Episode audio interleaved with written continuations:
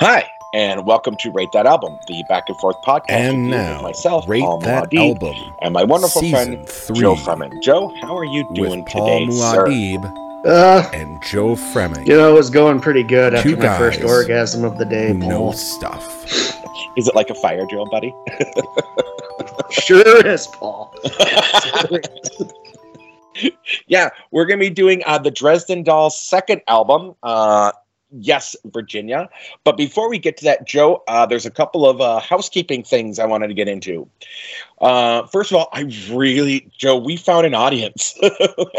We in, did? The, in the last 30 days through SoundCloud, we've had 456 plays. Oh God. So thank you. I hope it's not hate listening. You know. We've had 209 in Boardman. Now, I'm not sure if that's Boardman, uh, Oregon or Boardman, Ohio. So, those of you that are listening in Boardman, please let us know. I'm assuming it's Ohio because we've also had 103 listens in the last 30 days in Columbus as well, which is in Ohio. In Ohio. So, I think we have an audience in Ohio. Thanks. I don't think I've ever been to Ohio. I might have driven through it. I don't. Sorry. like I have a it story. wasn't. It wasn't me going to various cities in Ohio and from different IP addresses listening to. and that could be it too. Could be people are using a, a v, NordVPN or Surfshark, and you know, I don't know. Um, I do have a Ohio story. Actually, I went to Ohio uh, when I was 15 years old in Columbus. Uh, not Columbus, I was Cleveland, Ohio, and it was the first time in my life I had a gun pulled on me. Uh, so that was fun, and I stayed First time, like how many times have you had a gun pulled on you? Because three. you know, you know how many times I've had a gun pulled on me? Zero. yeah, I think Never happened to me. I, But yet, Paul, you're over there. People just pulling guns on you left and right. Yeah, I'm pretty sure three. Pretty sure I'm three. Uh, if I remember correctly, it's three. Um, yeah, no, that yeah. So yeah, I was 15 years old. First time I had a gun pulled on me. Um, I will tell that story maybe another time. Uh, it is a little sensitive, but uh, needless to say, I was not the culprit of why the gun was pulled on me. I was with a group of people. Someone said the wrong thing to the wrong person, and whoop, guns came out, and it wasn't uh, wasn't good. Um, So you know? I find that hard to believe since it happened two more times after that. The other I time think it was absolutely you, Paul. no, no, I'm gonna tell you. I, I know. You know what they it's say when everybody else is the asshole, Paul. yes, I opposed earlier. That was brilliant. Um, yeah, I, I'm actually going to say no. I was not the, the culprit. Uh, I know that sounds weird, but you also have to remember I worked a corner store gas station in the hood, so there was that. Um, so because of this, and I said many, many, many podcasts ago, back when we were doing podcasts above a convenience store, that if we got to 50 subscribers on YouTube, I would do a cover of uh, just you and and and me, uh, uh, the Twin Peaks song that James does. Well, in looking at what we have with SoundCloud, what we have on Spotify and everything else, and YouTube, like we're way over that at this point, which is phenomenal. So I think I owe it to our audience. So in the next month, I will have that done, and I will add tack that song on to the beginning of one of our podcasts. Why don't you just make it a standalone? So You think I should make it a standalone? yeah, let's do a standalone, put it on it. That way, you know, if people already heard the podcast or they just want to get to the podcast without hearing Ah, that god awful lousy song, Paul. like I let's just let's put it separately. Let's just All right. it fair enough, Joe. I think that's a good call. I will You put know, that if on you've heard the song, you you know that you know damn well like I won't re-listen to that podcast because I'm not going to sit through that fucking song. That is fair. I think that's a smart call, so I will do that. Uh, another housekeeping note: uh, last album we did, uh, which was the Porridge Radio, I want to say I apologize because uh, going back and listening to it when I was editing it, we were a song off, and that was because of the fact that the first song had nothing to it. It was just that minute. So when Mhm. we were talking about songs, we were actually off a song. I noticed that. So if that was conf- confusion to any of our listeners, that's why. So just bump it up a track, and that's where you are. Also, you asked me to do a count. Oh, that amazing songwriting, Paul. Yes. The, the telephone pole songwriting. So Yeah. I did a couple of things here. The word I, as just standing alone, I, was used 227 times on that album. 227 times. How long was that album? Ah, that album was Maybe like 40, 40 50 40 minutes long? I can actually get the album, uh, the uh, album time. Not look that up uh, as far as what that was. 43 minutes and 56 seconds. The word, the word I was used 227 times. If you include I'm, 266. The next, the next one was this word "you," which was another one we brought up, which was brought up 163 times. The word "me" was 145 times, and just to give you guys context, I also used the did a search on the word "my" or did a count on the word "my," and that was only 65 times. So yeah, I'm glad they got the coveted Paul Muad'Dib stamp of approval on that album. they you know what they did and i know you and i talked a little bit before the podcast here i stand by my thing i do think there's things they did right there was definitely a lot of things they did wrong i'm not excusing that or, or not saying that but there were some things that were done right that i still feel warranted do i think it belongs on the top 44 or 45 albums of 2022 no i do not that I don't stand by, but I do give a recommendation, absolutely, to check it out. And going with that, Joe, now we can get into the Dresden Dolls.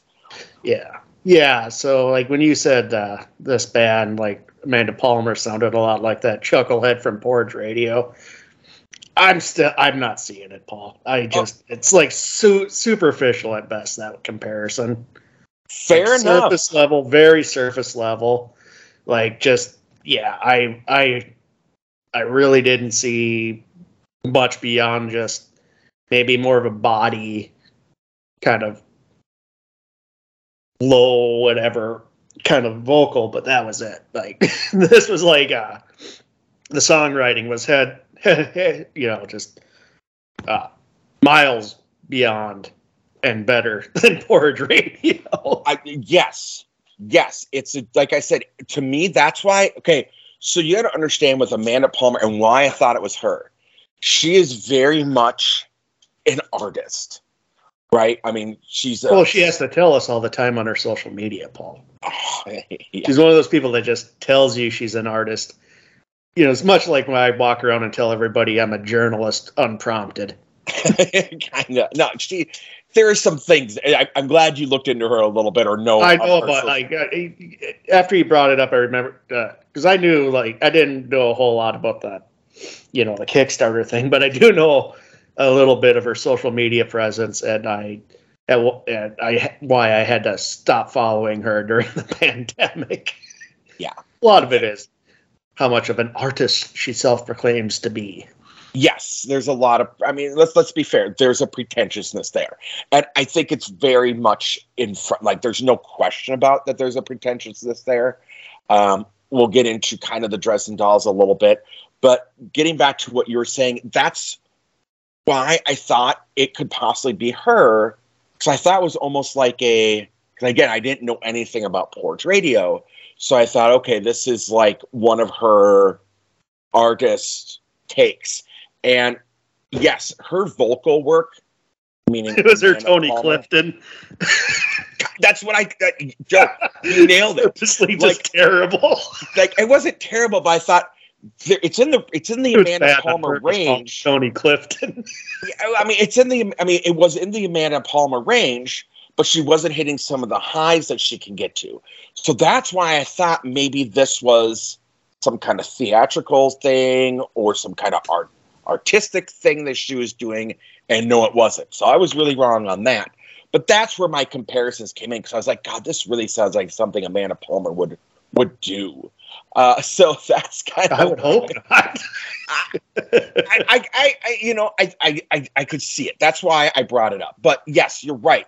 When you listen to the Dresden Dolls, the vocal range of Amanda Palmer is Yeah. far exceeds. Yeah, I was I was just kind of very confused when you like you said that, and then I listened to this. I'm like, I don't know, man. Maybe maybe Paul has shit in his ears or something because I'm not hearing this. well, maybe. You know, what you do in your private time, Paul, is none of my business. Thank you. Thank you for, for giving me that. Um, Joe, before we did this review, what was your knowledge or experience with the Dresden Dolls? I had never listened to them. Uh, Okay. I knew Amanda Palmer. Uh, my buddy was like kind of into her in like the late 2000s.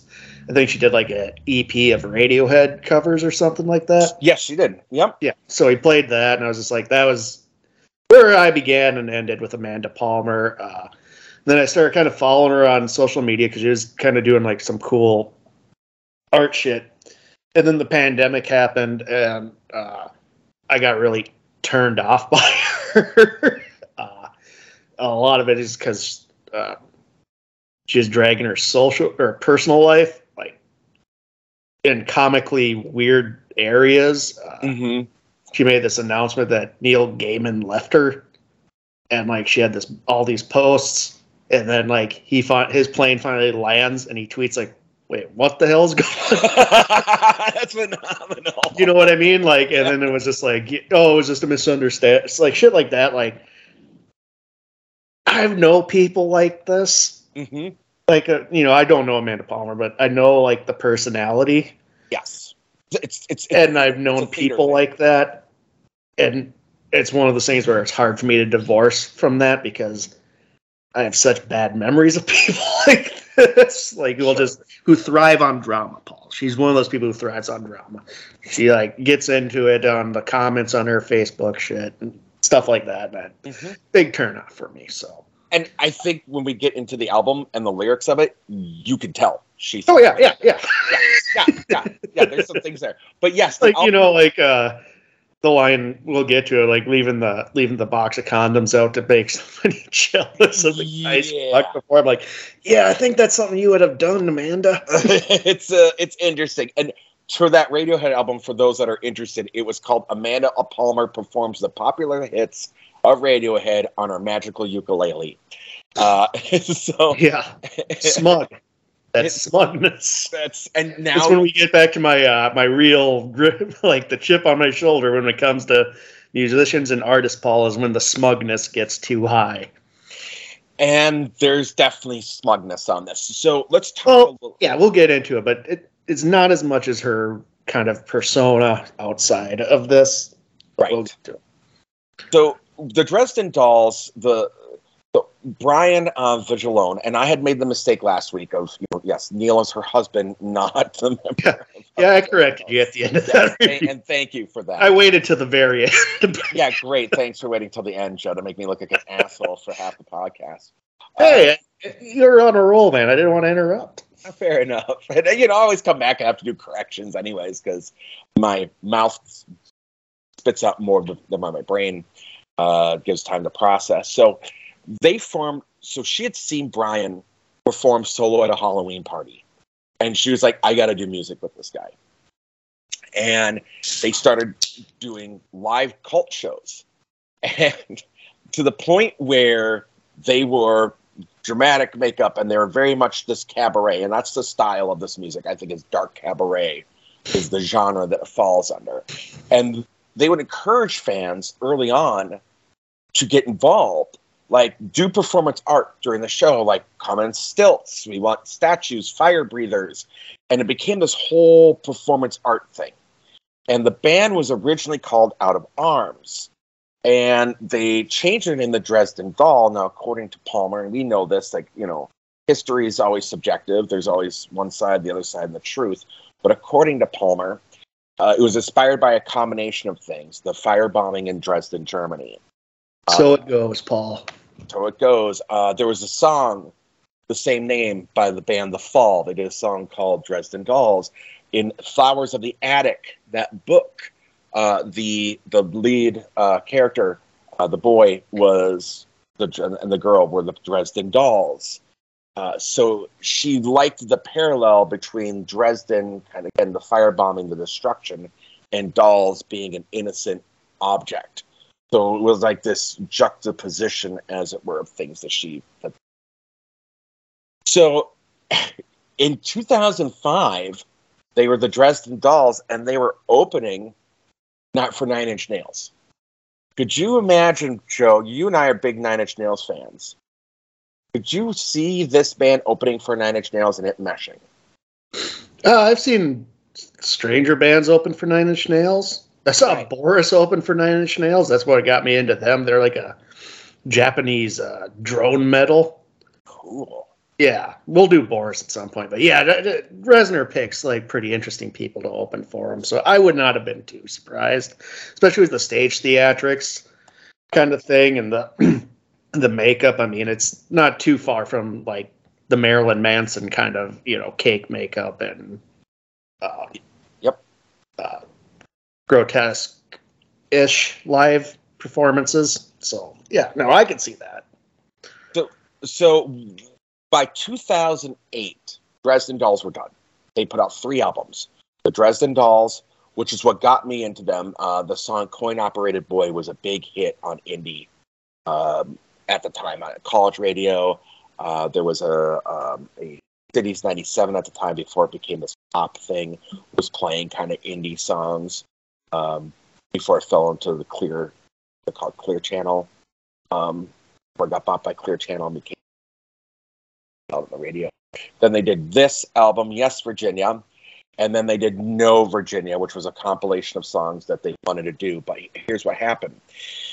So Coin Operated Boy was actually a big hit for them, and their label was Roadrunner label was all in on it, and then they did this one, Yes Virginia. There really wasn't a strong single, according to label, on this album, and the fact that the sales for it for their first album didn't have a single, didn't peak on any charts sold dramatically more than their second album.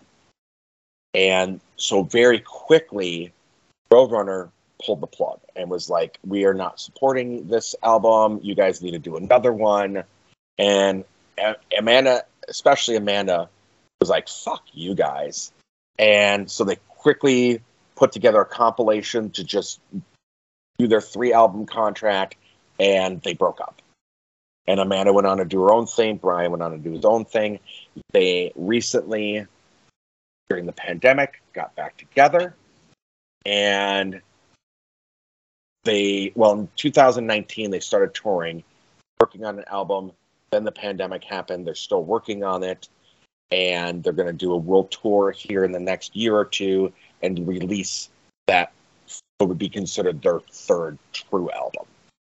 So that's what's going on there with them, and we can get in the like again. You and I have talked about doing a podcast about um, labels at another time, and to kind of give you guys an idea. There's been a lot of bands on Roadrunner, and Roadrunner is kind of notorious. I shouldn't say kind of is notorious for take or swim uh, with their with their artists. Like either you make it or you don't, and if you do, we support. You Don't, you're gone. Um, so we can that as it were there's not a lot of bands currently signed with them anymore. They're not the prominent uh, band, uh, label that they once. Thoughts on that, Joe? Anything you want to add? Take away? Not really. No. Okay, so let's jump into it. Uh, this is albums that are front loaded with like good songs. Uh, this one's back loaded in that, for me, the most interesting songs come at the end of the album. Yes. But Sex Changes is a good uh, uh, opening track. Uh, yeah, I probably no, you could probably make it today. Like, I, I hate when people say you can't do shit these days or whatever because you obviously can. Like, fuck, you know, like this song could be made today. Just people would react. People would react as, as they do, you know. I yeah, I mean, you know, we're, we're, we're pleased to inform you that your application's been accept, accepted. Starting from this time you get this letter, hope you'll be, uh, your life will be one of never ending. Hope you're feeling better. You get your choice of anesthetic. We need to chop your cock off. Yeah. Uh, yeah. Yeah, it's it, to me this song feels like it could have been in like Rocky Horror Picture Show. You know what I mean? Like just like the themes and all that, and just kind of like this grotesque. And it's like for me, what works on this album was is when it is burlesque ish, Yes. Yes. and when it fails is when they stray from that. Yep. And uh, and there was another thing is like I wish this album was a little more produced with a little more instrumentation.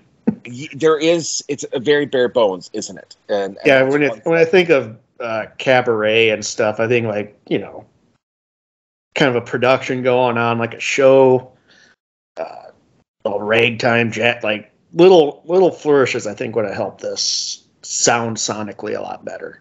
I would agree with that. I, I still enjoy it, but I think you had the same thoughts I did. There was a couple times listening to the album, I'd be like, ooh, if you threw in like a violin there. Yeah, or Oh, harpsichord here. harpsichord. Exactly. Yeah. Uh, another la- another line that I think is really great. This, of course, I love you, and of course, it's what's inside that matters. But I think the whole charade is ending. Yeah. You know what they say? Everything that comes before the word "but" is completely horseshit. exactly, sir. Yeah, there's some really interesting, and I think, given the fact that Amanda Palmer is only four years older than us, uh, and this was recorded in 2008, I believe 2006. So yeah, uh, I think you know, like there's some shit going on. Yeah, it was recorded 2006, or released in 2006, or recorded 2005. So I mean, for her to be what 25, 26, writing lyrics like this, there definitely is. a Oh, she'd be in her late twenties. yeah, late. Okay, 27. Yeah, tw- I guess you're right. 27. She'd be like twenty nine in two thousand five. Two thousand six. Yeah, she'd be twenty nine. She's four years older than me. Yeah, there you go. Fuck. See, I, I try to think I'm younger than. Fuck. So yeah, she'd been in her late twenties at that point. Um. So yeah, I think uh, you know that's there is I th- there's comparing this again to what we had last week. There is a world of talent when it comes to songwriting. Yeah, it's it's a lot better. It's It's a- and it's painting the story, right? Like you and I talked about, we like story, we like being able to. There was definite imagery in my head coming when I listened to this song, and Yep. you know, so I that's a there's a that's a testament to it where lyrically and vocally, even though sonically and musically, it's I don't want to say bare bones, but bare bones is I think the yeah. Uh, This song sounds like it'd be on a stage uh, musical, like in the Mhm. vein of like Rocky Horror or Hedwig and the Angry Inch. You know. Yeah, yeah, great call on that. Absolutely agree with you. So n- next we have is a backstabber, Joe. Yeah, this is uh this is one of those ones that like uh went off the rails for me. Uh I got real big uh pop punk Blink 182 vibes on this one. And I But had melody wise, melody wise, it was just so the stink of the late 90s, early 2000s pop punk melodies. And we'll get to it because there's a very uh, egregious one coming up. there is for me now, and I want to separate this right because we're gonna have things funny. We talked about you know we talked about how we didn't you didn't feel that this was that the last album could be Amanda Palmer, but at the same time there's some grievances or some things that are gonna be some similar treads we're gonna be path, uh, treading, which is things that sound like other things. And for me, this sounded like a Ben Folds Five song or a Ben Folds song. yep. this has Ben Folds written all over it. Just the way the keys are going, the notes, the way it goes. Like Ben Folds could have written this, wrote the song to the, where a point. Again, this is conspiracy theory and conjecture, rumor and innuendo. I have nothing to go with it. The song Backstabber and the fact that it feels very much like a song right out of Ben Folds' playbook. I wonder if it was a jab at him.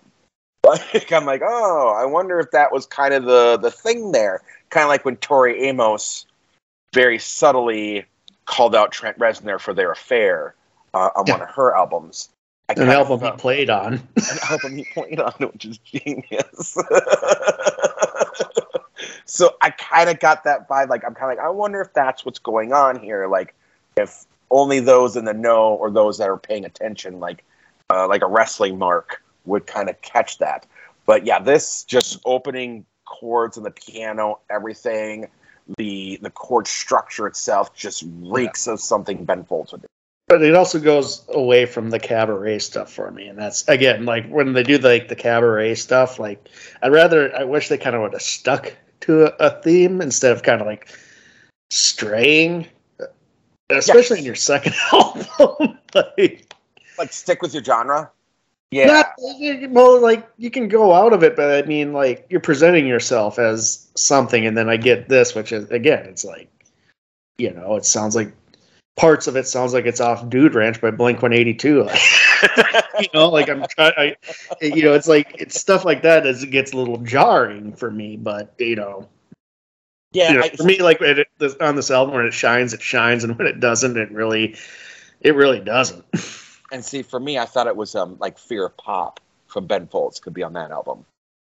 Uh, so that that that was my thought on it. But you know, again, lyrics, there is some repeating again. You know, she says backstabber over and over again. Um, but it's it's really interesting. Like rotten like a crack whore, backing out the back door. Show us what you're good for. Post it to the noise board. Come on, join the blood sport. Show us some support. Working at the drugstore, it's because you're a fucking backstabber. And again, there's things in there where I'm like, there's Ben Folds kind of things, and I'm going, "Eee." like, yeah, I just feel like this is like Ben Folds pissed her off. Like that's, I'm convinced.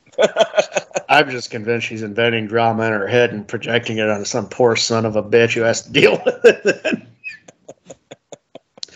Uh, next one is uh, Modern Moonlight, Joe. What was your take on Modern Moonlight? I like this because kind of went back to the cabaret stuff. Uh, some of the lyrics had didn't work for me. Uh, you know, the Coke and Pepsi of Finally whatever. found a compromise. Yeah. Yeah, like, ah, all right, here we go. But you know, I do like the like when it goes back into the kind of the cabaret and jazzy kind of stuff. I that's where it shines for me. But like, I was I wasn't a fan of this one either. Yeah, you know this one again. It's it, it's interesting. Uh, I I like the beginning of it, like the like the build up for it, but then it doesn't really go anywhere per se. But yeah, and then like the vocals again. Like if this would have been little produced a little slicker, I think. Yeah. Uh, it would have like you know like the oh, you know like I mean, Yep. just uh, yeah, a little more effort in that stuff. Like, I think they could have like with these songs they could have created like a sonic kind of uh, you know circus environment audioly, but it just it they stuck with bare bones, and so like a song like this just really suffers for it. I would agree with that. Yeah, this definitely has like I, I love the fact that you brought up like like a circus for it because this song especially I think would have benefited from that. Uh, lyrics, you know, such as "Retinas are bleeding for the Enterprise," "Surgically wired into paradise." Yesterday, I dropped in at the MKB. Everyone was messaging like it was going out of style. It, it was just the cynic in me. God, I love communicating. I just hate the shit we're missing which is very reminiscent of where people were, I think, in 2008 in terms of there was a lot of pushback at the time. Now it's it is, but people were pushing back on the texting, messaging, on the fact that people and there's this kind of this fear, and it's been founded yet unfounded in terms of were we going to be able to have people go out and friends aren't going to go out and meet each other and do things like that, you know. And then we had COVID, which no one would have fucking survived if we didn't have it.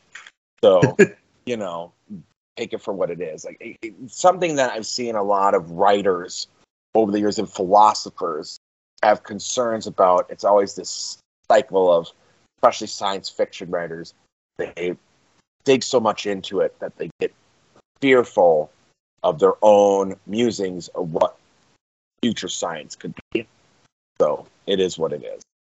Uh, alcoholic friends, my alcoholic friends show. Yeah, this is where it kind of gets back to me. You know, I like this. very cabaret-ish sounding. Uh, yeah, this was a good one. I like this. Uh, I think Amanda Palmer went through, through some shit, Paul. I think Amanda Palmer went shit. I won't get into that in some of the other later, but she went through some shit. Uh, I'm trying hard not to be ashamed, not to know the name of who is waking up beside me, or the date, the season, or the city. But at least it's the ceilings. At least the ceiling is very. And if you're holding it against me, I'll be on my best behavior, taking shots from Mother Nature. uh, one fist is in my cupboard. Love is never falling over. I think we drank a lot. we partied hard um, in our youth. Yeah, uh, she went through some shit. Uh, talking about you know bringing back the number of the beast and uh, A is is for the address on the letter to my alcoholic friends. Very cabaret, very great. Mhm. I loved her with this, and it's very interesting because if you listen to their first album, there was a youth on her voice, and I wonder if to be taken a little bit more seriously, she took the Bob Dylan route, which is where Bob Dylan would notoriously sing in a way that made people think he was old. And there's parts in the song where I, I feel like it kind of comes through it when she gets to the usefulness.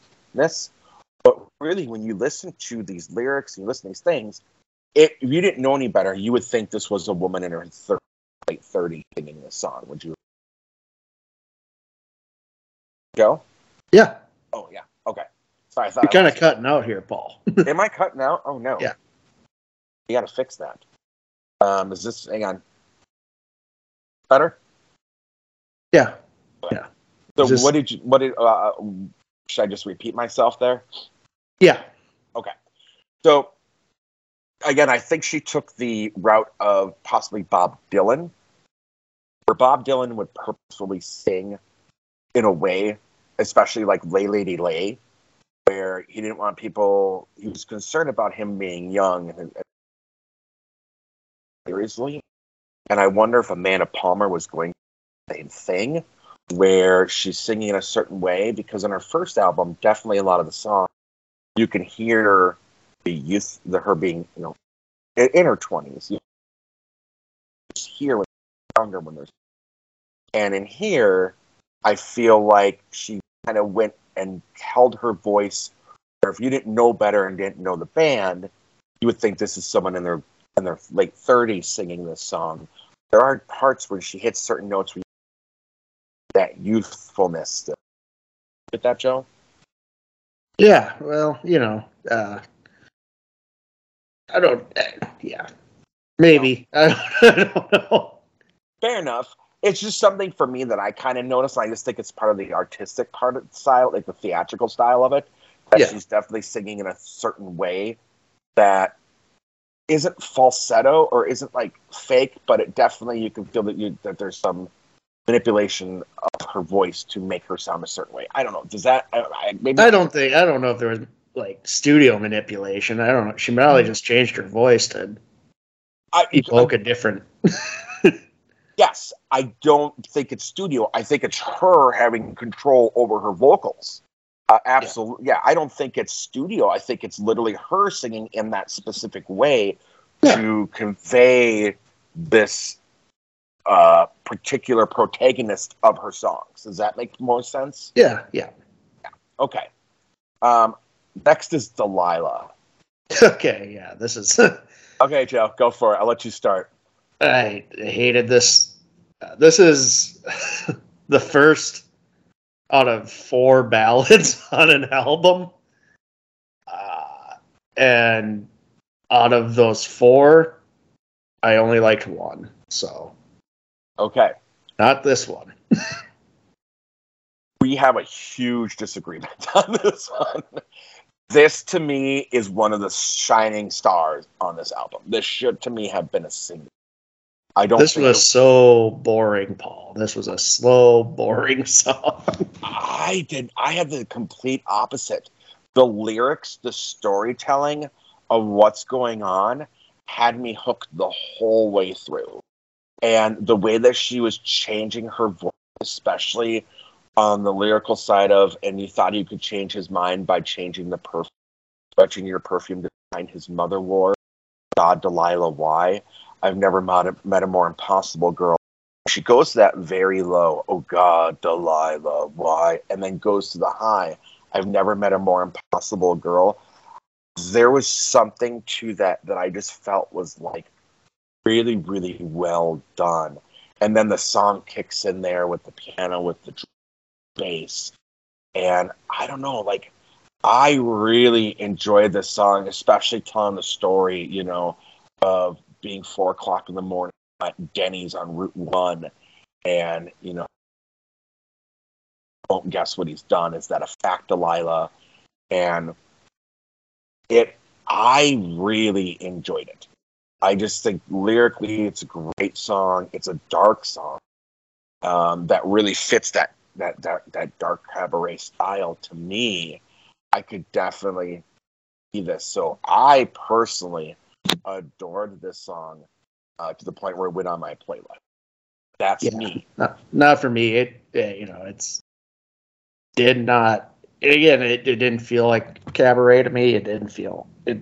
It just it halted the album down to a down to a just ground it to a halt, and uh, I just wasn't. I don't think I was a, as impressed with it as you are, but that's all right. Yeah, absolutely. We're gonna have differences of yeah, to me, this was like a shining jewel on the album. To me, um, I like uh, this. It's just it's been in my head since we started doing this, and I mean I've heard this years ago, but hearing it again, I was just like, oh my god, I forgot how song was. Um, so then we moved, and then it jumps right into another fast song uh, with "Dirty Business." Joe, tell us about your "Dirty Business."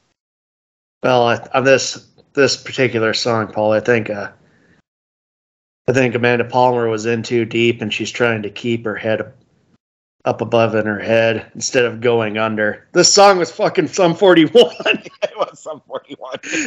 Sum 41's in too deep, god damn it. it, it uh, so this was like, I was like, really like, so this song I, I liked a lot.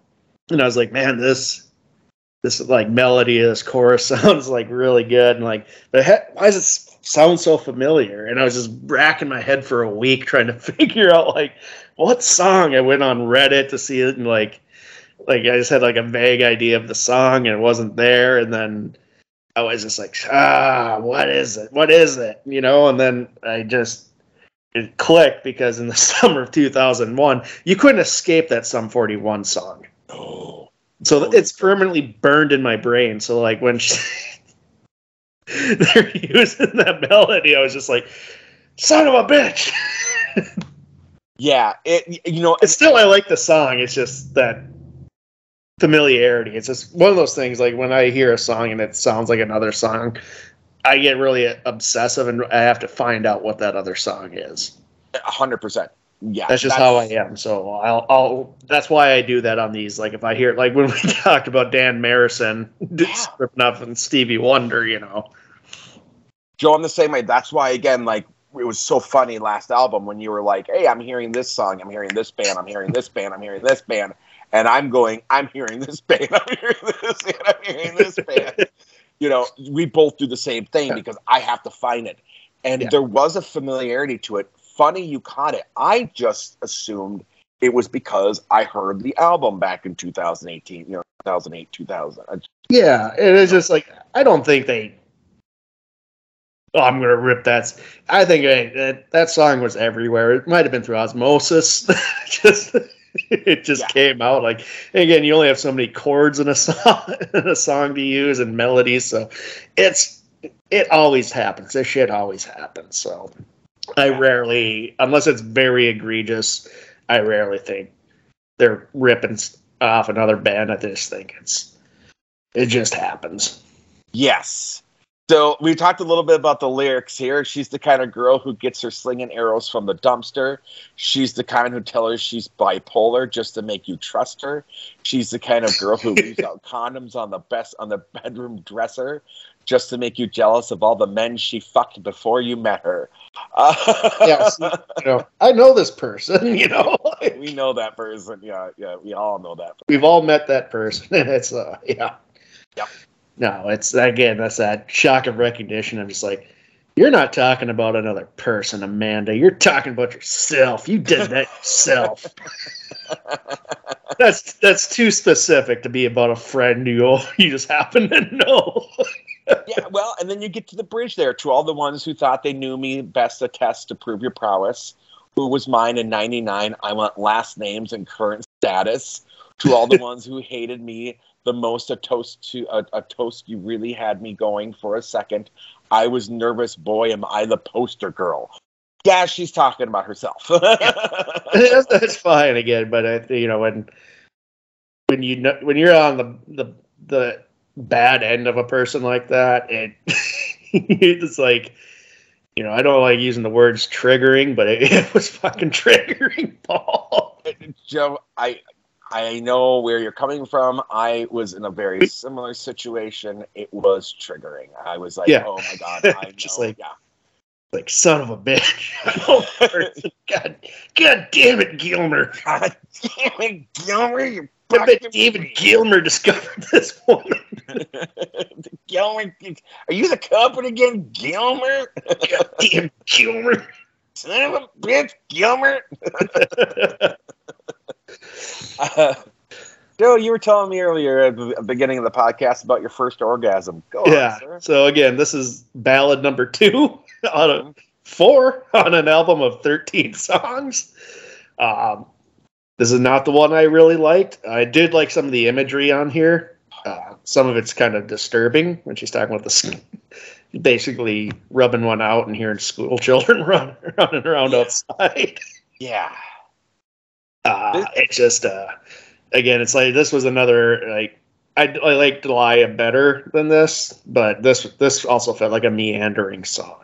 It, it does, and again, it's interesting to me. Like, I, I, for some reason, I'm really going towards these two ballads as again high points on the album for me. This is the most depressing song about masturbation I've ever heard. Uh, you know, if you listen to the song, Oh, I'm I sure GG Allin has one for you.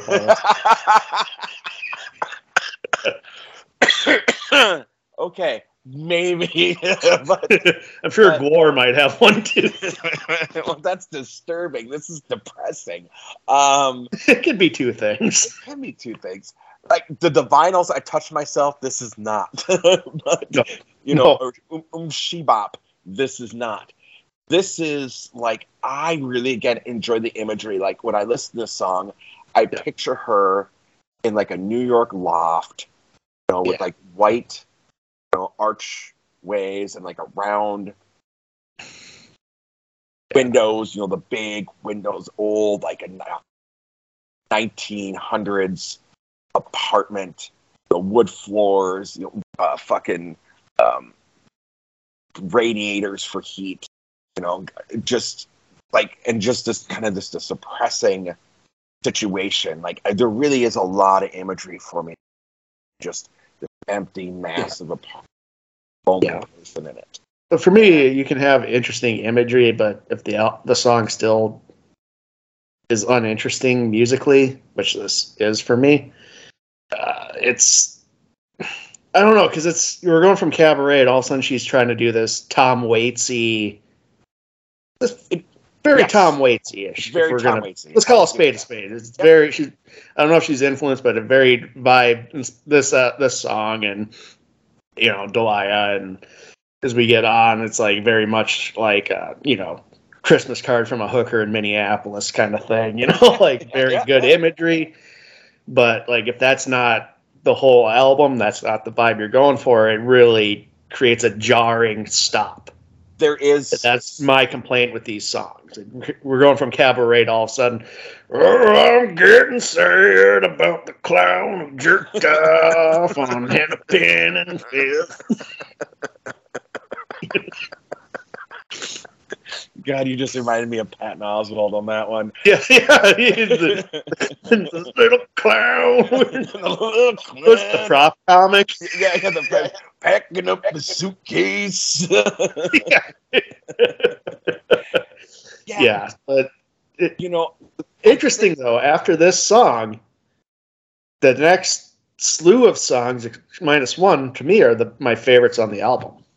Like I think that that's why I call it back-ended heavy because the best songs are after track seven. Yeah, and I think you know there's two things we should really address right now before we go further. Is yes, I think there's a sequencing issue on it. Absolutely, this album was not sequenced very well. Whoever did the sequencing on it did it no favors. Um, I do like First Orgasm. I think maybe had it been on their first album or on No Virginia, maybe have a different impact. I personally, the lyrics on it, I really love it. Like the first orgasm the morning is like a fire drill. It's nice to have a little warning, but it's not enjoyable. I am too busy to have friends. I'll never complicate my plans, so I'll never look again. I'm taking matters into my own hand. I think I could last a week without someone to hold. Like I really enjoy that kind of imagery. I of it really like not that I enjoy depressing, but I think it's like this is a song I I think I grabbed onto back in 2006 when I was going through shit myself and going through a horrible breakup and things like that. So maybe that's why I really enjoy this song a little The other thing that I think listeners, and I want to address it now because uh, well, it's in my head, is you notice how we're bringing up just like we did the last album you know, Ben Folds, Sum 41, Tom Waits. Where, and you're going, well, you guys are giving this a pass versus Porridge Radio. The reason why is because with Porridge Radio, those people were doing it better and I didn't want to hear it. But here, you can hear it, but it's still done well enough that it stands on its own. It doesn't make me want to go and listen. It's not obvious influences. Yeah. You know what I mean? Mm-hmm. It's not obvious influences. It's yeah. Porridge Radio is like you hear the obvious influences. Here it's just like the influence is like it's there, but I don't think it's intentional. Right, right. And not only is it not intentional, but again, the songs are strong that they stand on their own. Where with Porridge Radio, there's a, I forget which song it was over there, where there was the obvious Modest Mouse guitar, the yeah. very obvious Modest Mouse guitar in the beginning, and it's gone. Rest of the song it's no longer there. It's just in the beginning. We're going to do this like and all it made me do is go god i really wish i was listening to modest mouse right now. I still like tom waits but it didn't make me want to go man i want to listen to tom waits song. No i want to finish and listen to this song. So i think those are the two differences there that we really need to address as we're creating it hey how come you're giving this one a pass and that one a pass same thing listen, son of a bitch, it's subjective in nature. so, you know, yeah, because Porridge Radio was the worst, one of the worst albums I ever heard that Paul, for some reason, recommended, despite he shat on it for about an hour and a half. Again, I stand by the fact that there were interesting. Yeah, no, no, it's fine. It's fine, man. It's your opinion. It's your it's recommendation. It's my opinion, Joe. So yeah, I really enjoyed the song. I loved the depressing. I loved it. I think again, it fit that dark like I could see this being, and I think it's is um, belongs in terms of like bringing it down. But again, four ball. You're right on the path of four ballads on this yeah. album. Yeah, four ballads, and they don't really fit. Like these. The, the weird thing is, minus the one ballad I like, the three ballads on here feel like they should have been on a completely different album.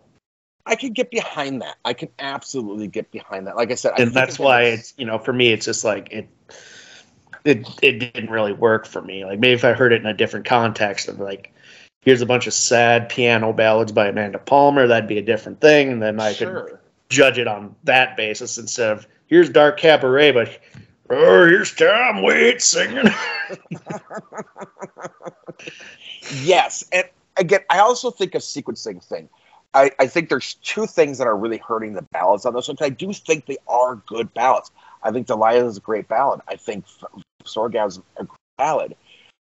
The things that are hurting it is, first of all, again, sonically, it's not having the highs and lows like you would say like a Radiohead album, right? Where it's sonically gorgeous, and you have these things where it's taking you very smoothly on these peaks and valleys throughout the album.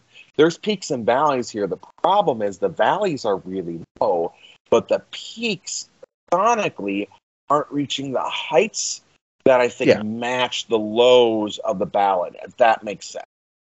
Yeah, and, and the sonically, uh, you know, I feel like again, if they put more instrumentation, more into the the theme of cabaret, it would have, I think, been a lot more solid album. I Like, will, you know, again, more instrumentation, more jazzy, old timey, whatever, you know. Uh, but the, when it's, you know, at times it's like, man, this is, sounds like a, a demo for a, a better song. You know what I mean? Like, I want to hear the produced version of this. Sure, and I can and I can get I can absolutely get I can see exactly where you're. You know, I think it's a very valid. maybe like, I mean, this, you know, maybe like a, a darker version of Benefit of Mr. Kite from the Beatles kind of thing. You know, like you have all this kind of weird shit. Like I, I think that would have made this album really fucking rad. It's still, I like it. You know, it's just, uh, I feel like it could have been more. Sure, app, and I will completely concede and say yes, you're completely valid, and I would agree with you uh, on that. So next we get Mrs. O. Now there was a band that this reminded me of as well, but Joe, let's hear your thoughts on Mrs. Oh, I like this song. This is like when the album actually starts working for me. I like this. Like, I like this song. you know, like you know, there's no what was it like? There's no Hitler. There's no Holocaust. You know, there's no Santa. Yes, Virginia. like I love that uh, that play with words a lot. So like to me, th- this is probably my favorite song on the album. It's a great song, and it Weirdly, weirdly, between this and Sex Changes, Sex Changes is a fantastic fucking song. That's going on a mix, Paul. Yeah, it's on a mix. Yeah, that that is on a mix. Um, it it, it, it has such a great opener. To me, I love it lyrically, and it's so playful. It reminds me, as you were talking about the word, of again, it's not a ripoff. It's not an homage. It's this is just has the playfulness that I hear with "They Might Be Giant" lyrically, and I absolutely am here. I love it. Yeah, it's very playful, darker themes, kind of, you know, that's still, that's, I think it's a good balance. That's why I like this song. It's my favorite on the album Yeah. because I, it just has like so many cool things going on for it. Again, like for me, Mrs. Mrs. O is where the album really kickstarts for me. Like, if this, these following songs followed Sex Changes, you know, top heavy, yes, but it, I probably would have enjoyed it a lot more than I yeah, again, sequencing is a big problem with this album. I'm, I'm to completely agree with you on that. And again, I, I go back, you know, like the lyrics, Oh, Mrs. O, will you tell us where the naughty children go? Will you show how the sky turned white and everybody froze? Heaven knows how they got to the fireplace, but everyone's saving grace, saying grace and trying to keep a happy face. Like, I could totally, that should be lyrics straight out of a They Might Be Giant song. Like, 100%. percent mm-hmm. You know, and, but it's done well here. And yeah, the there's no Hitler, there's no Holocaust, no winter, no Santa Claus, and yes, Virginia, all because the truth can't save you now. The sky is falling. Yeah. I It's the end it. of the world. yeah, it's the end of the world. It's so It's a very nihilistic song with like kind of hope in it. It's I like that. It's, again, it's a playful song, yeah, playful dark song, and I think this is where I think them as a band shines. You know, like we can go back to like you know her ballads, but it doesn't really make it as a group shine. Other, but this does. Like you can has more of a sound, fuller sound to it for me. Yes, I will say Delilah and First Orgasm definitely those feel like Amanda Palmer solo songs. They don't feel like very, very yeah, I'll agree with you on that. Uh, next we got Shores of California, Joe. I really like this. Yeah, this should have been the single. Yeah, I completely agree. This is a single. I liked it, even though again, like I'm hearing, uh, I got the weirdest, uh, but it does have uh, hints of uh, "Do It Again" by Steely Dan. Oh sure, shit, yeah, yeah. like, and, like, I'm unapologetically, I love that first Steely Dan album. So like, Good I heard like that, and it's yeah, it's I really like this song a lot yeah, I, because it's I it's really- also very different. But this is one of those times on this album where where it strays, it works for me. yeah, Yeah, I It's a mean, very different song from like the the cabaret stuff and then like the sad piano ballad stuff. Like this is like one of those weird musically it's different too because it has, you know, Oh yeah, it's very a musical. more uh, more modern vibe, I would say, as opposed to kind of like the throwback things they were doing before. I completely agree. Yeah, this this is like a breath of fresh air on the album. It Yeah. this is this was definitely needed. And I think this should have probably been like again, maybe song number three. Um, in, in my opinion, I, I mean, and again, the you know the the lyrics on it are, are so good. That's the way it is in Minnesota. That's the way it is in Oklahoma. That's the way it's been since Pessoa first climbed on the, the shores of California, and she's been trying with limited success to get him uh, out and dance. It was like any girl, all she really wants is that fickle little bitch romance. It's like, wow, yeah, yeah. Uh, so you know, and the, why are these uh, conflicting specifications? Maybe to prevent overpopulation. All I know is that all around the nation, the masturbating. Like, wh- wh- wow, you know, she's bringing up the Iliad and uh, you know, it's so interesting. Um, I love it. Yeah, it's very intelligent in my mind, and I and I'm, so yeah, I really enjoy the, the story she's telling. Um, Necessary Evil. I enjoyed this one as well. This is where I, you know, so this is where I get frustrated with this album because I love this song. It, if you listen to like how it's produced, she has like uh, an effect on her vocals. Yep. Make it sound like she's out of a megaphone type of thing, right? Yes, yes, it does. That should have been used on other songs. This was like this song shows like what the other songs could have been with a little more production to it and that's why it gets frustrating for me i'm like i love this song this song is awesome and like they should have done more of this with like the sounds on the other songs I would agree with that. Yeah. Uh, again, there is. I I I have to assume that there was something going on between the band label and the. Um, again, a ba- you know, I know Roadrunner wasn't it is a sink and swim thing, but I just I feel like that maybe they didn't give them a lot to work with in the in the thing. Rushing going on in the studio. Was there something going on with the band from was the timeline between when they needed to get this done because the album came out two years later. So were these songs all kind of written on the fly and they weren't really allowed time to breathe when Roadrunner like get your fucking second album out? Something there was something that happened in the background that caused this way that it is. I really believe that. And this song, as you said, eh, so glad we're on the same page on this one. Really points out what could have been on the album again, you know, lyrically, it's all there. Lyrically, it's well done. Uh, Mhm. Musically, is where I just something going on. Was there something going on between the and um, Brian? I don't know. But you get lyrics like, you know, I've connected speakers to my suitors at the discotheques, and the difference are they men or are they Memorex? If you find yourself without me, if you find yourself without me, come on, find yourself without me. Come on, you know um, there is it's it's such a interesting song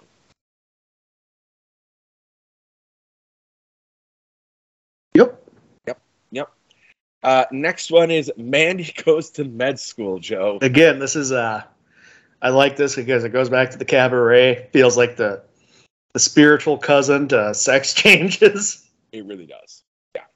like like these two songs feel like they're from a musical that was never produced that should have been.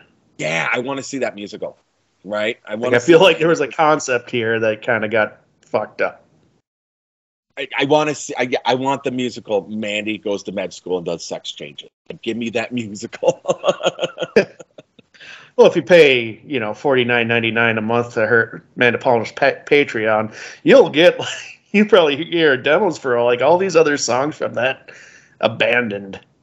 Yeah, we'll get to the aftermath about some of that shit afterwards. Fuck. Uh, I have I have thoughts. I have thoughts. I Yeah, do. I have thoughts on Patreon. We'll yeah, we'll get to it, but yeah, I like this song a lot. I did. yeah. Uh, yes, I can do everything you need out of my new SB. All my work is guaranteed to the last, the length, recovery. put away those pliers, honey. Trust me, because I know options. How about a nine month long vacation and two foot coffin? Wow. wow. I mean, we we're we're treading into some territory here. I want this musical. Yeah, Um, it's, I do too. I really like that one. Next, we get me and the minibar. Joe, tell me about me. Now this is ballad number three out of four. Yes. and uh, and since there's only one other song after that, which is another ballad, um, this also didn't work for me, Paul. This, thank God, because I thought it was going to be this one when you said you like the ballad. I do not. No, I like sing a lot. I think that works. But me and the mini bar. Uh, this should not be on the. so we're getting to the we're. I think she's hovering too close to the Tom Waits on this now a bit. Yeah. You know, the guy very much uh, Bukowski esque lyrics, at least in like his 70s and into 80s stuff. So, yeah, I this slowed it down for me. And of the last, you know, after from track 8 to 13, this is the one that I really don't care for. I do not like the song. I don't. Um, I think lyrically it works. I, I shouldn't say I don't like the song. I don't like it where it's at sequencing. I don't like it. Putting a ballad before another ballad, Paul. Yeah, yeah, yeah, yeah. Like I said, the sequencing is a Maybe just make it a 12 track album at this point. you, you know, again, they did the No Virginia compilation, and I feel like this one should have maybe gone on that No, that No Yeah. Virginia compilation. I don't. I mean, again, lyrically, there is some interesting things there, but you, again, you got the Tom, you know, it's very Tom Waits esque, and I'm going to do it a Tom Waits here. Candles from the Walmart every city's got the hell that I bought last night. That I bought. I was so excited to do such normal things with you. When you left last night with your toothbrush dry. Yeah, it's very Tom Waits. It's Yeah, very Tom Waitsy. very Tom Waits. Um, but I again I enjoy it, but I either it's in the wrong, really bad spot on the album. Yeah, it's like yeah, yeah, probably the worst spot they could have thrown put put this song on. Yeah, yeah. It's I think that's really my issue with it. I think again, had it been elsewhere on the album or on an album, I would enjoy it. I really do think I would enjoy it. It is a good song. But where it's at against everything, like again, as you said earlier, you put this on a mix of piano, you know, ballads and songs, and I hear it, I'm gonna go, Oh man, I really like that song. But right after, you know, and he goes to med school to me in the minibar, who made that decision needs to be fired.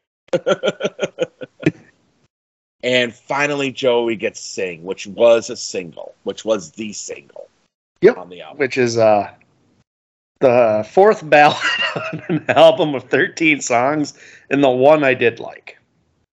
This this was a good single. Uh, probably just yeah. This is a band that's not going to have a hit single.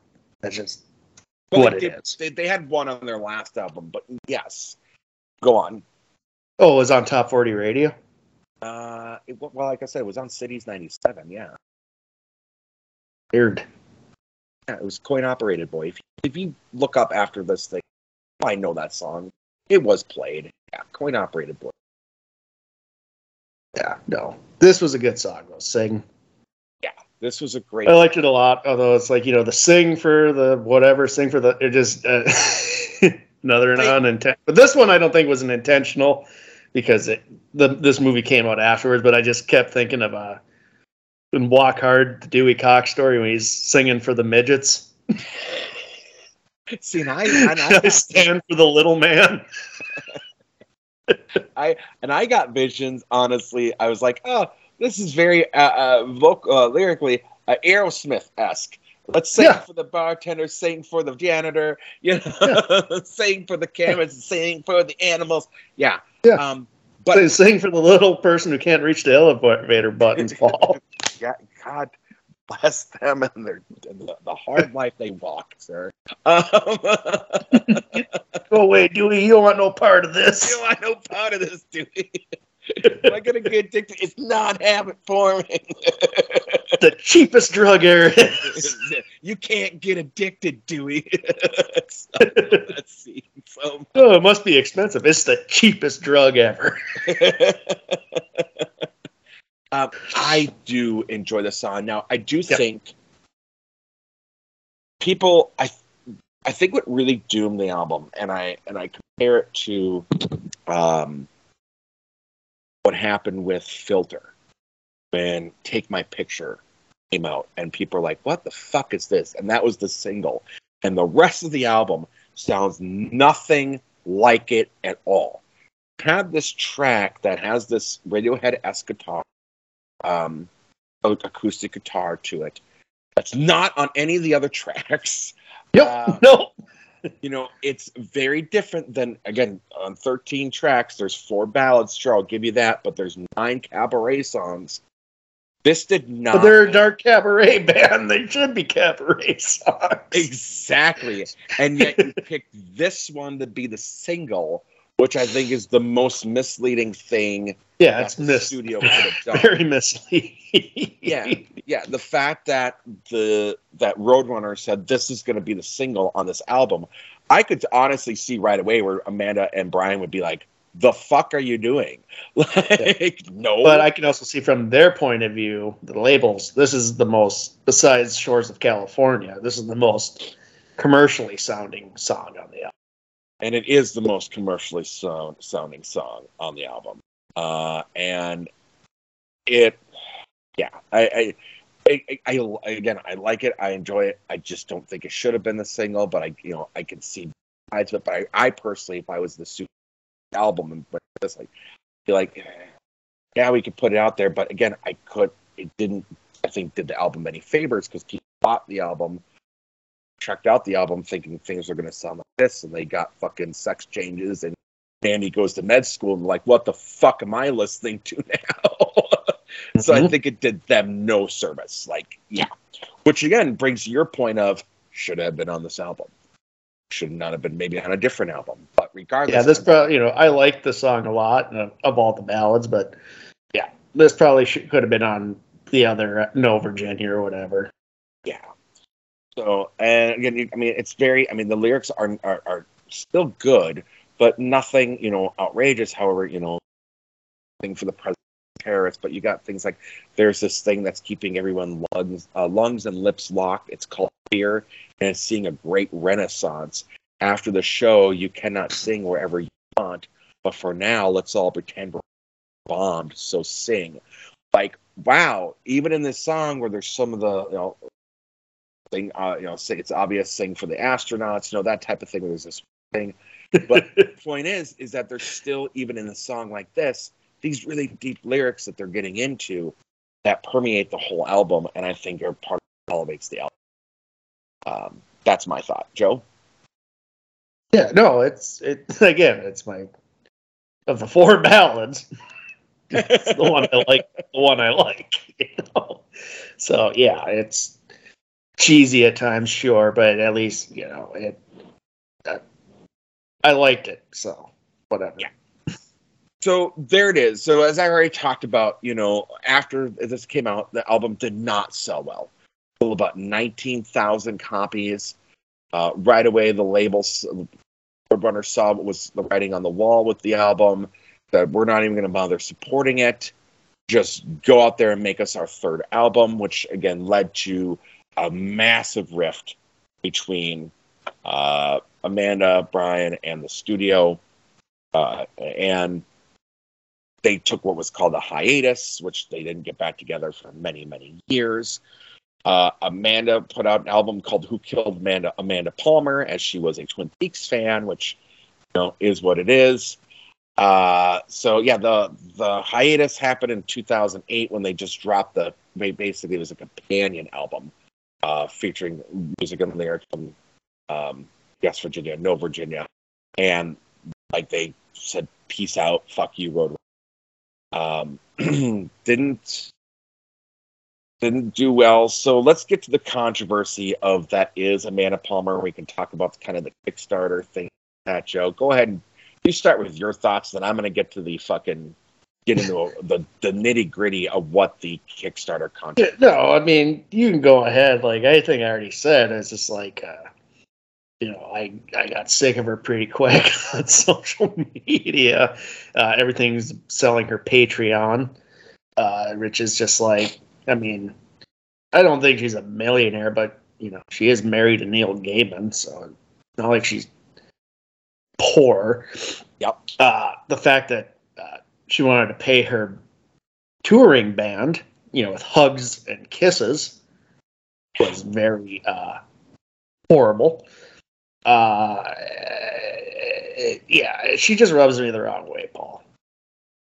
There's something just not uh, up to snuff with old Amanda Palmer. Yeah, yeah. Um, there's something there. There's definitely some issues there, right? Uh, we had a rough life. We, I'm not going to sit here in armchair um, uh, psychoanalyze. He's a fucking adult. We've all been there. We all have our baggage. It's just you know when you're famous and you're in that situation, you, know this is downside to, um, you know the the age of what social media is, right? The the Kickstarter. You know, I so let's talk a little bit about this because you and I don't do a Patreon for for for this podcast for any of the stuff that we've done. And I think you and I have very similar thoughts on Patreon in terms of go ahead on your thoughts on Patreon. Well, Patreon, like, okay, so if you think it's worth what you're paying, and that's fine. But I have no beef with that or whatever. I just think artists like Amanda Palmer fleecing their fans. Honestly, I think Patreon is a is a is such a such a fucking scam, Paul. In my opinion. Uh, I don't do I won't put that on the Joe Down website. I won't whatever just because we do this for fun. Uh, it's just Patreon and especially that Kickstarter thing. I think that was bad because it was just you're asking people to pay to record your album. Yeah, and to tour, and then like and then, then you have, like sometimes you do that and then you still have to pay to buy the album, which is horseshit. Yep. Yeah. Uh, I don't know if it's like that all the time, but I've seen it. Uh, you know, it's just it's such it's you shouldn't be putting the the financing of your art art like that onto your fan base. I just I do not like that. So if you can't afford a band, touring band, if you can't if you can't afford to pay a touring band, then maybe you shouldn't be touring. Uh, yeah, I well, obviously I, you're not that you're not as successful as you think you are if you can't pay the people to make the music that you play with. You know what I mean? Like Yes. So there's been a lot of takes on this one. I'm going to kind of just paraphrase um, some of this, and this was um, taken from Jess Conditt uh, from Engadget, from Engadget, and their article titled "The Crowdfunded Cult of a Man." They say you you you don't set Kickstarter and Patreon records without genuine connection and conscience. Um, and it's basically says Amanda Palmer not exist in her current form back in 2009 without Patreon. Um, you know, it there was this whole thing where she gets, you know, he has 15,000 individuals on her Patreon, ranging from one dollar to a hundred on her Patreon. Now, again, Amanda Palmer, very successful, a lot of money. Again, she's yeah married to to Neil, a, a, a hugely successful comic series and it's now a Netflix series, um, and well beloved. Uh, you know, tie-ins with comic industry, DC. Sure. Um, you know, it really a lot of people. They, I'm with you on this one, right? Where I think Patreon and Kickstarters and like that are good for certain things, right? Like if you and I were doing, say, five podcasts, five different podcasts, and you know, we were spending five days a week recording shit, I would legitimately say to you, Joe, we should really look at maybe doing a Patreon or spending every day. This is becoming a real job for us. So we need to make some ad, you know ad revenue. We need to make some some things, and we can throw some merch out there and kind of you know build a fan base and things. But that's not the case. We do this maybe once a week. Sometimes you know we breaks here and there. Something that's breaking back, and we do love what we do. Right? Uh, I love talking about the albums. I love talking with you. But to have Amanda Palmer then not only get all these things per month, but then to say, hey, I'm going to create this thing where I'm going to bring other people in. We're going to, and then when we go on tour, rather than me paying a touring band, I'm going to let fans submit themselves and I'm going to critique them. And basically, they're going to interview for me. They're going to play one or two nights at this location, and I'm going to pay them in beer, hugs, and thank yous. Fuck you. You Yeah. are a multi-millionaire. You are taking advantage of your fan base at that point. And I have a huge problem. I really do. Yeah, because you know she's taking the bigger payday from these shows, so she doesn't have to pay people. Yeah. And and That's just gross to me. that that Kickstarter that she wanted was a hundred thousand dollars. She knew damn well she was going to get more than that, given how where she was at, and she got one point two million Fuck her. on Kickstarter. And again, she didn't offer money to the performers said she filled them in beer and give them hugs.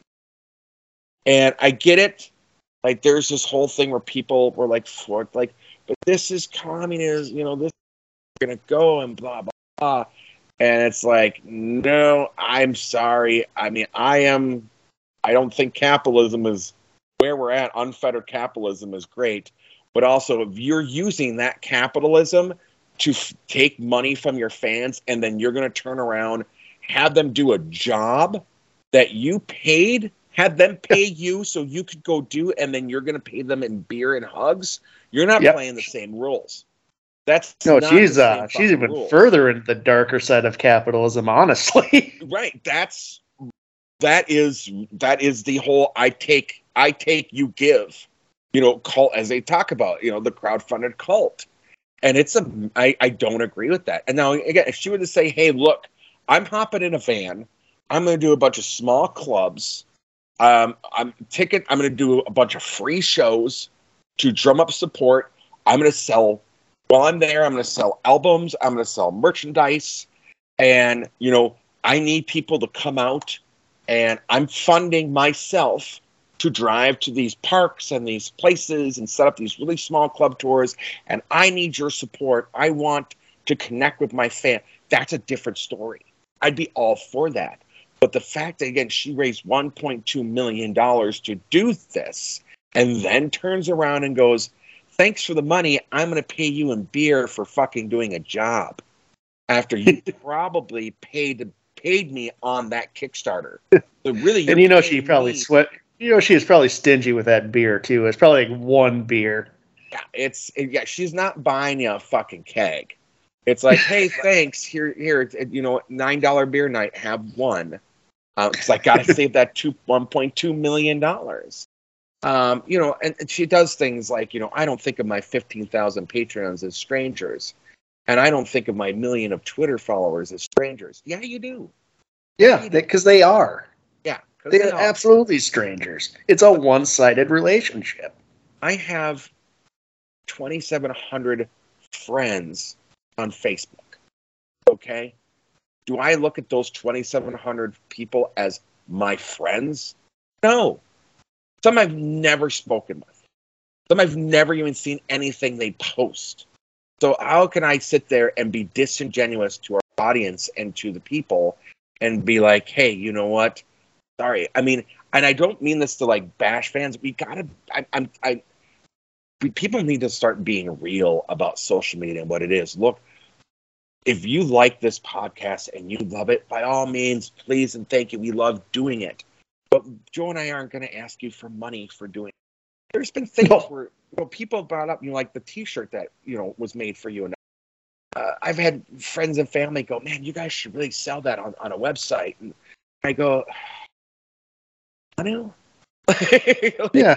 No. now now i'm in the business of selling and it kind of it takes away from things you know I, I, it, it- And plus, it's a big pain in the ass too. First, we have to come to the capital to make the shirts, and then we have to real. You know, it's it's such a you no. Like, I mean, people wanted a shirt. We could probably look into it and be like, all right, whatever. But like, fucking mass produce that shit. Fuck no. That's just a that's a whole that's a full time job when you start making merch. yeah, it's a full time job when you start making merch, and then you get caught in the cycle. Do we do we crowdfund to get money to get the merch? So now we're taking money from, and I again, I have a huge problem with this. And I would Now- never do. I would never do that if we couldn't afford to make shirts to sell, which we can't. Yep, Uh, let's can't. just be honest. Let's be honest. We don't have the money to do that. No, I would never ask our listeners to pay so we can create merch to sell them. That's you know what I mean? Like, it. so we're not only we're taking that money, then we're gonna turn around like- twice. you're paying for it twice. Yeah, you're paying for it twice. And that's the part that I can't agree with, Joe. You and I are on the same page on that 100% because that's like, again, versus what it'd be is okay, let's crowdfund, send us some money, and we'll give you merch for the crowdfunding, but we're not going to sell the shirts. That's a different story.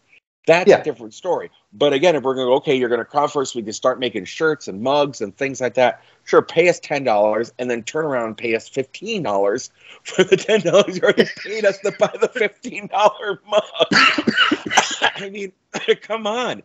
I have supported two Kickstarters in my life. The very first one I did as a joke because it got me an IMDb page.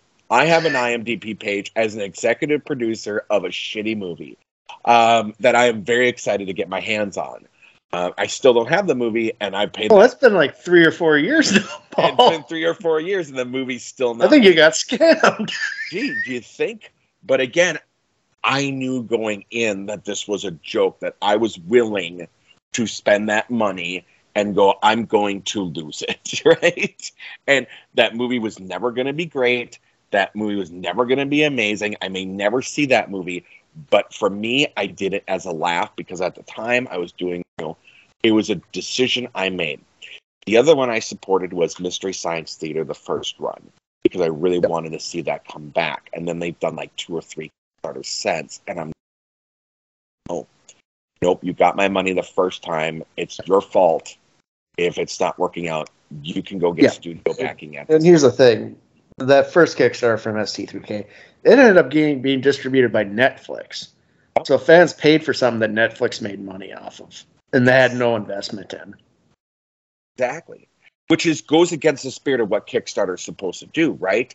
That's the whole thing. It's supposed to be this independent thing, but as we've seen with a lot of Kickstarters, is there's other things going in the background where a lot of these things become mainstream, which is good. But then if that's the point anyways, and you're going to get this other investment, why did you need the Kickstarter?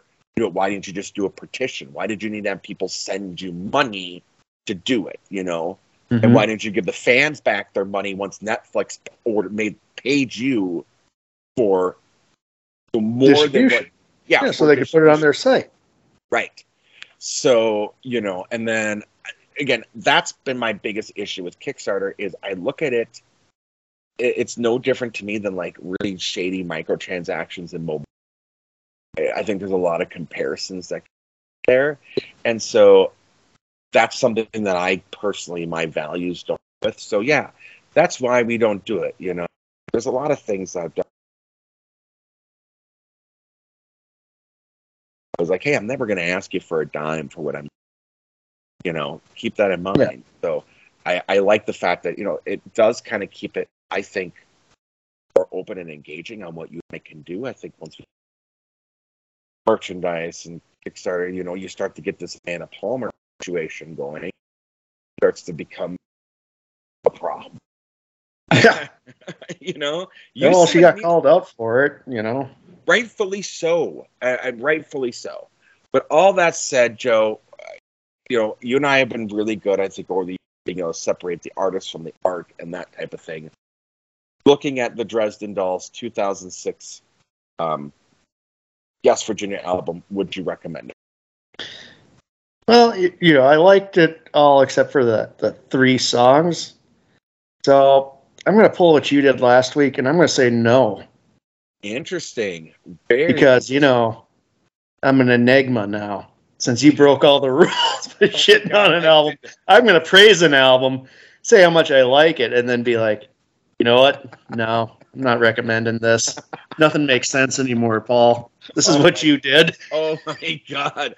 I love how you gaslight the fuck out of me on these things. Um, so I'll take that as a you are you do like the album.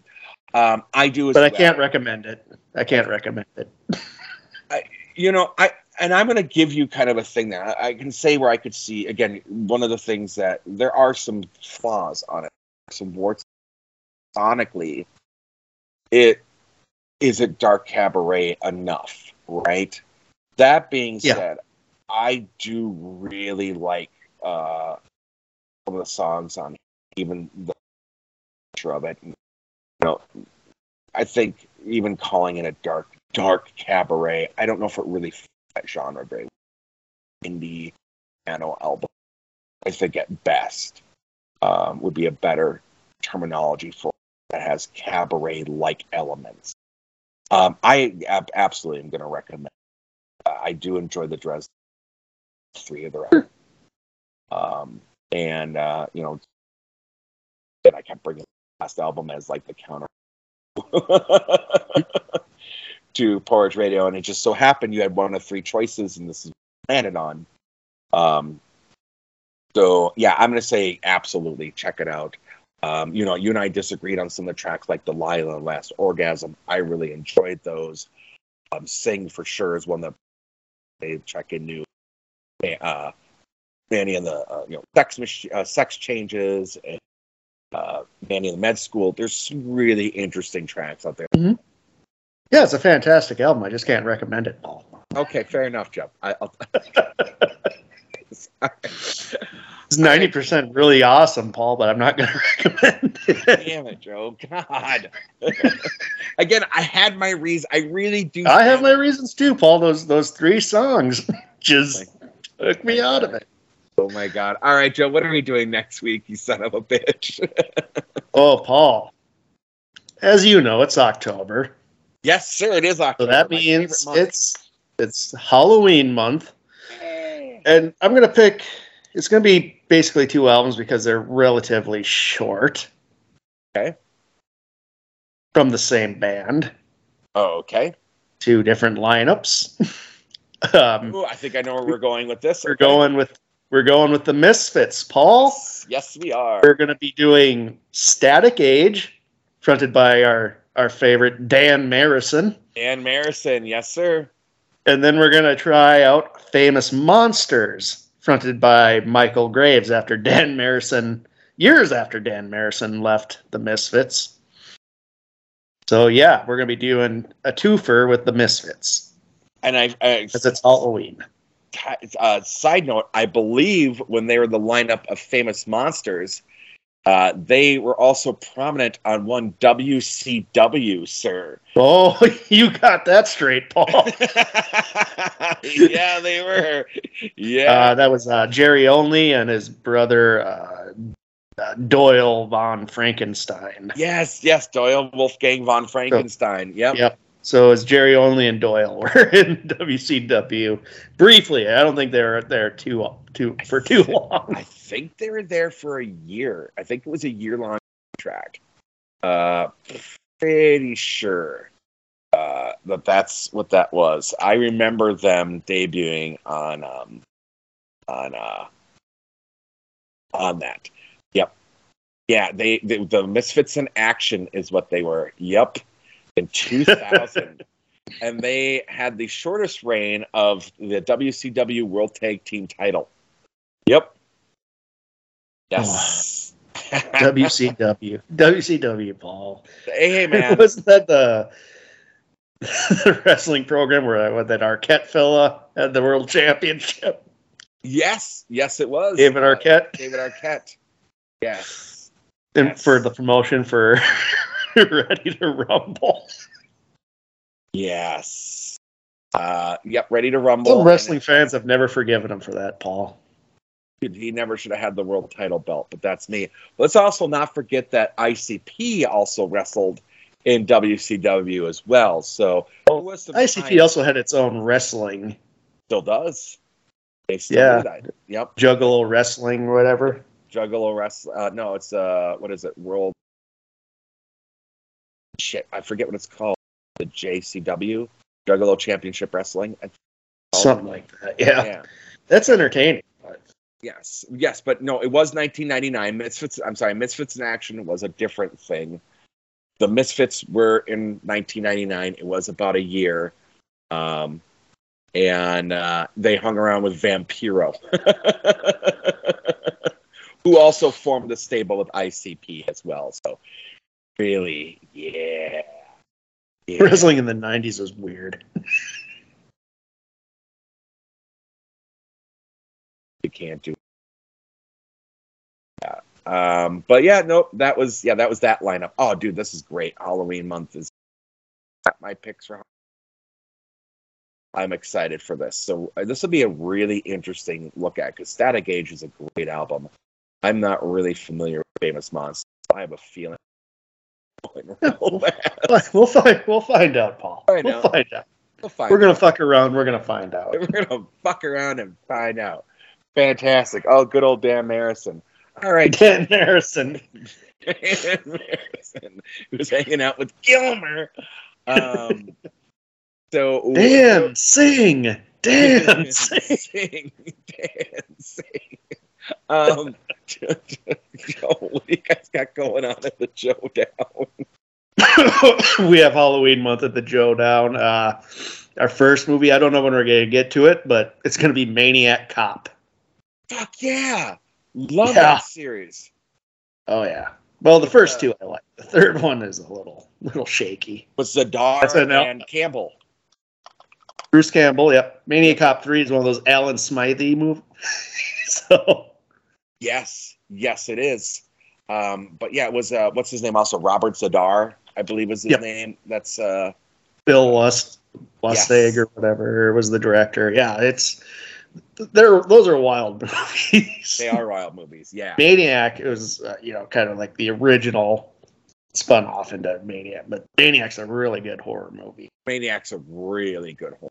I love Maniac. Yeah. That is messed up. I think that's on Shudder or Yep, it's on Shudder. On Shudder. Okay, so you guys are doing Maniac Cop. You guys want to give us a sneak peek of what else you're gonna do? Nope. Leave it there. Nope. Okay, I like I'll leave that. it there. All right. Um, well, all right, Joe. Uh, we got the album. We got. I think. Do, want, we got any other grievances we need the air, sir? No, I think we're good. All right, Joe. As always, do you want to take us out? No. This has been Rate That Album with Paul Muad'Dib and Joe Fremming. Thank you for listening.